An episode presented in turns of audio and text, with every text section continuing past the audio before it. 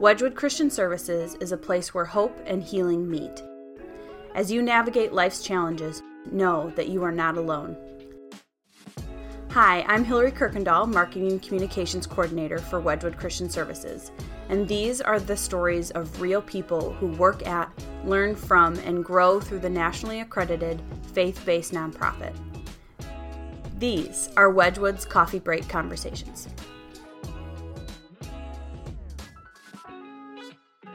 Managing mental health is important to our overall well being. Today, Wedgwood therapist Paul Breithaupt and I have a conversation about how to maintain good mental health throughout the holidays, how therapists can prevent burnout, and how hope plays a vital role in therapy. Hello, Paul. Thank you so much for joining us for this Wedgwood Coffee Break conversation. Can you introduce yourself and tell us a little bit about what you do here at Wedgwood? Sure, thank you. Uh, so my name is Paul Breithaupt. I'm a clinician mainly in the community care management program, but I also take a little bit in outpatient. I've had uh, my hand in uh, several different programs, but I've kind of narrowed it down at this point. But I do enjoy the the challenges of working with other clientele as well.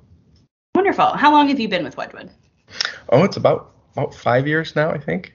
Okay, nice, nice. So, what drew you to the counseling field initially, and did you always want to be a therapist? uh, that's a good question. No, I didn't always want to be a therapist. I my first desire was to be the person that made dinosaurs, like in Jurassic Park, but oh, that didn't okay. pan out real well. So, uh, no, I, I just found that that this this was a good fit for me. I, I enjoy figuring things out. I enjoy being a part of people's lives, and I I found that people tend to find the way I interact with them and and how I can help helpful. And so I thought, well, let's see if I can make that into a good career, and it's it's definitely something I enjoy doing. Uh, what is your favorite part about your job here at Wedgwood? Aside from the job itself, I really really enjoy counseling and therapy.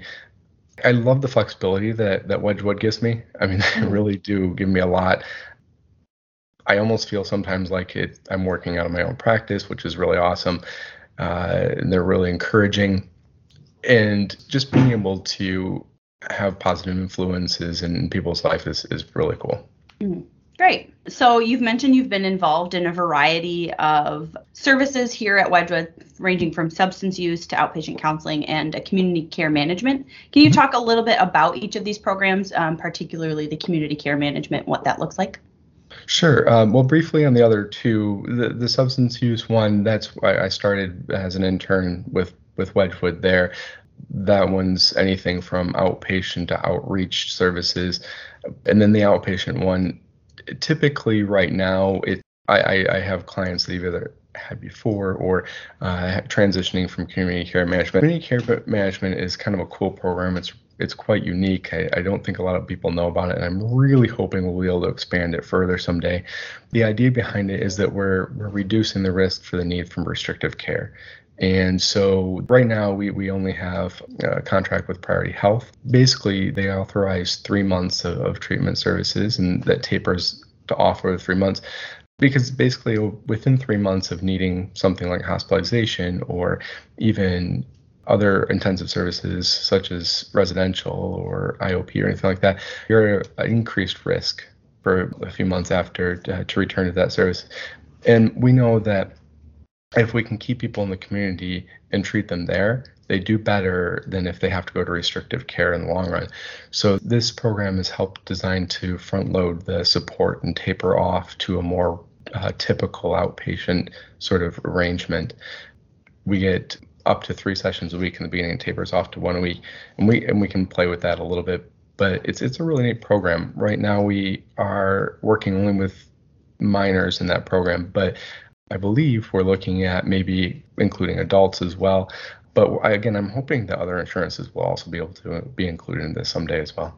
Mm-hmm. it sounds like such a unique program and a great opportunity for families who you know they've had one, you know, kind of crisis incident. They've got support as they kind of transition out of that, which is very cool. It, it is. I'm I'm very impressed with whoever whoever came up with it. It's a great concept. Throughout this pandemic, uh, mental health obviously has been a huge concern. Um, mm-hmm. Did you have to get creative and adjust the ways that you were providing support through like teletherapy or hybrid models? And what were some of the things you did that you found to be pretty successful? Yeah, I think everybody had to adjust to the use of technology and using it in this setting. Not many people were in the habit or really all that knowledgeable with with doing telehealth before.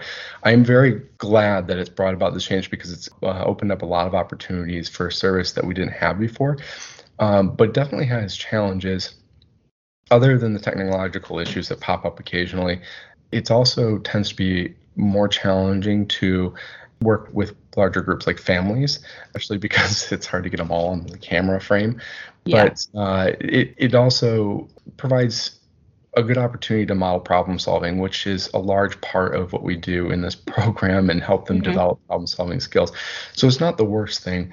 We've, we've even gotten to the point sometimes where it's just easier to have a couple people on one device and then you know the rest of the family on another device in the other room that kind mm-hmm. of thing mm-hmm. and and we figure it out um, a couple other challenges there there are some uh, forms that i use sometimes just to kind of help with prompts for for clients and help things uh, so they can see it visually, that kind of thing. Those are a bit challenging to use online. Fortunately, the, the program that we're using mainly with clients, the Zoom program, it, it offers some flexibility with that. Interestingly, other things have gotten a lot easier, things like paperwork, because mm-hmm. we've switched more to electronic, and, and so that's mm-hmm. gotten a lot easier. I think that some therapists too have, have found it difficult because it's just it's not a comfortable way of relating for them. Mm-hmm. But it didn't seem as much of a stretch for me, and it and it seemed to fit the way I approach it fairly decently. So I, I find that we do have to make some different adjustments, especially for younger children, to, to keep mm-hmm. them focused. But otherwise, it hasn't been as bad as I was worried it was going to be. Oh, well, that's good. That's good. Yeah. I've heard from some other people around Wedgwood that having the teletherapy option has been really helpful for some of their clients because it eliminates the you know commute to the office or trying to schedule in the time to get to meet you know your counselor somewhere so seems like there's a lot of benefits and i love that you talked about it modeling problem solving that's not even something i ever would have thought about what a cool subtle way to kind of work in what you're talking about in therapy that's very cool yeah I, like i said there are definitely some benefits to this and you mentioned a couple and honestly, I don't have the numbers to show this, but I really get the sense that it's reduced things like no shows as well hmm, mm-hmm. uh, for me. Uh, and it's just really nice that even if the person doesn't prefer online, the client doesn't prefer online, we have that availability if if the weather gets really bad or they get sick or something like that. Mm-hmm. Especially with COVID, because you know any any little symptoms, and we just want to be extra cautious. Sure. And so it, it's just been really nice to have it there, like I said, there's definitely been some challenges, but um, for the most part, I think it's been a good experience switching or having the availability rather of telehealth. I wish it could have been brought about in a different way than a pandemic, but right, right. right.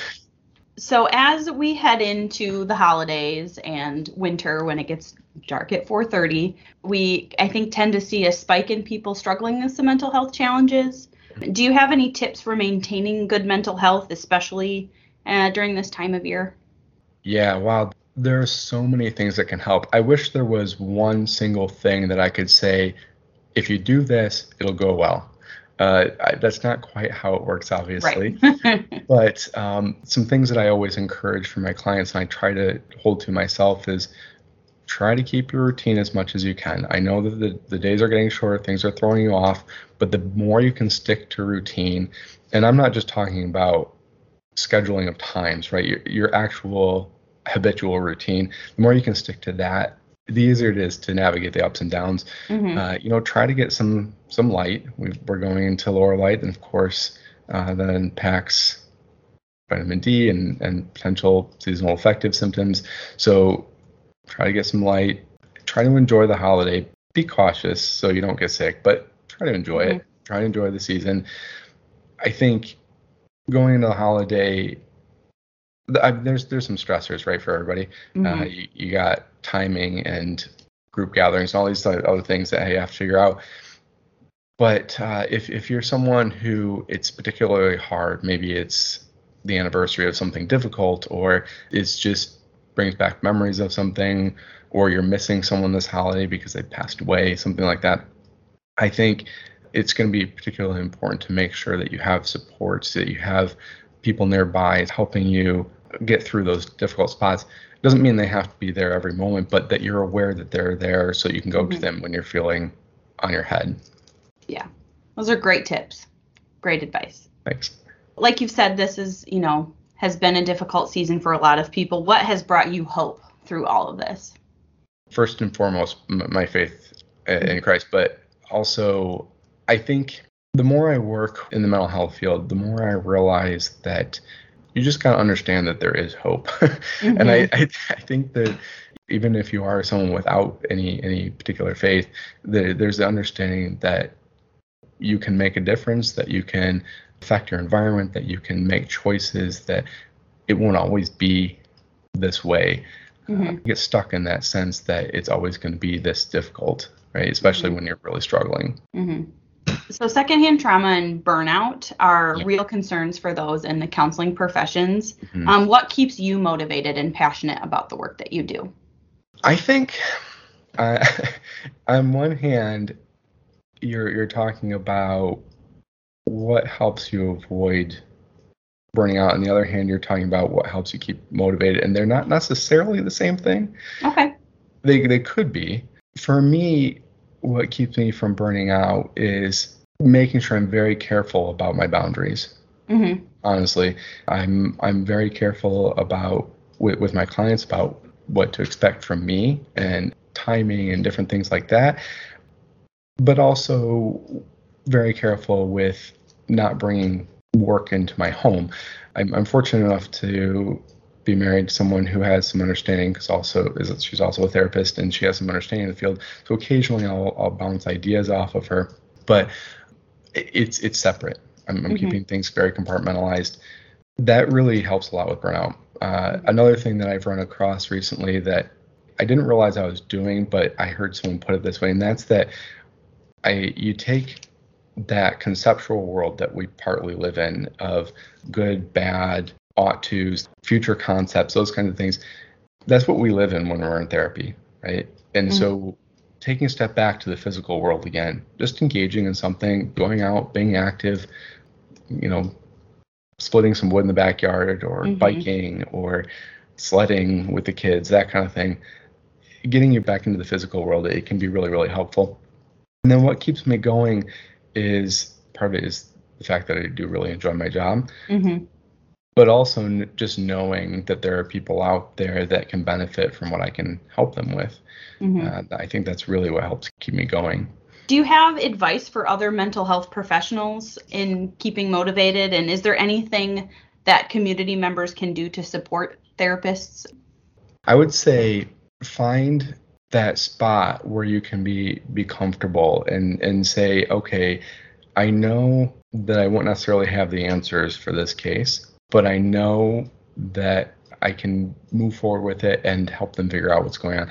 I think sometimes we get stuck in that sense of, well, I know that this person needs help, but I'm not really sure what to do. And we just throw a bunch of things at it.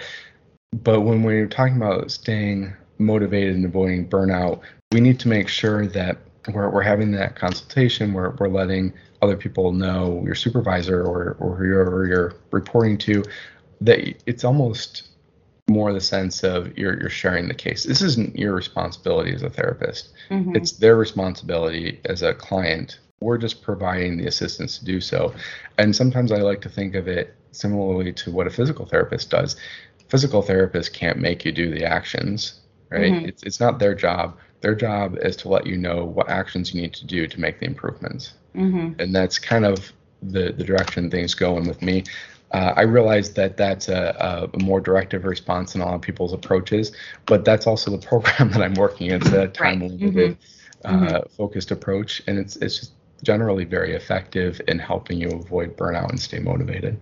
So, over your five years at Wedgwood, um, you've been a part of many people's stories of healing. Is there a story that has impacted you? I work with a lot of kids, mm-hmm. and I think one of the coolest things is when a child gets to the point where they recognize that they can do more than just be a passive observer in their own life.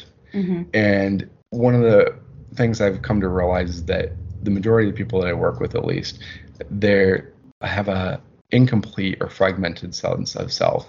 I think that sense of self needs to be based on the fact that we're part of creation, but people often aren't there yet. And just the fact that sometimes they get to the point of, of, of suddenly realizing through their own work, usually, although sometimes they have to tell them a little bit, but through their own work, usually, of, you know what, I can actually, I can actually make a change in this.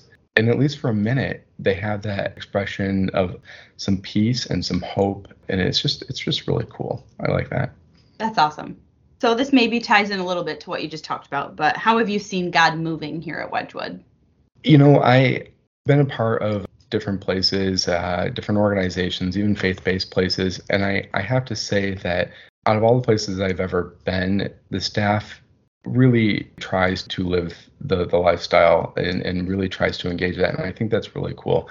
Uh, I, I've also seen the impact of just even the patience that our staff displays on, on clients. We, I hear sometimes case presentations, obviously from from other places, and and I just think, wow, that the the people that I'm I'm working with at Wedgwood often get really good results because they display a lot more patience than this person mm-hmm. did, and mm-hmm. so that that sort of fruit of the spirit is really prevalent.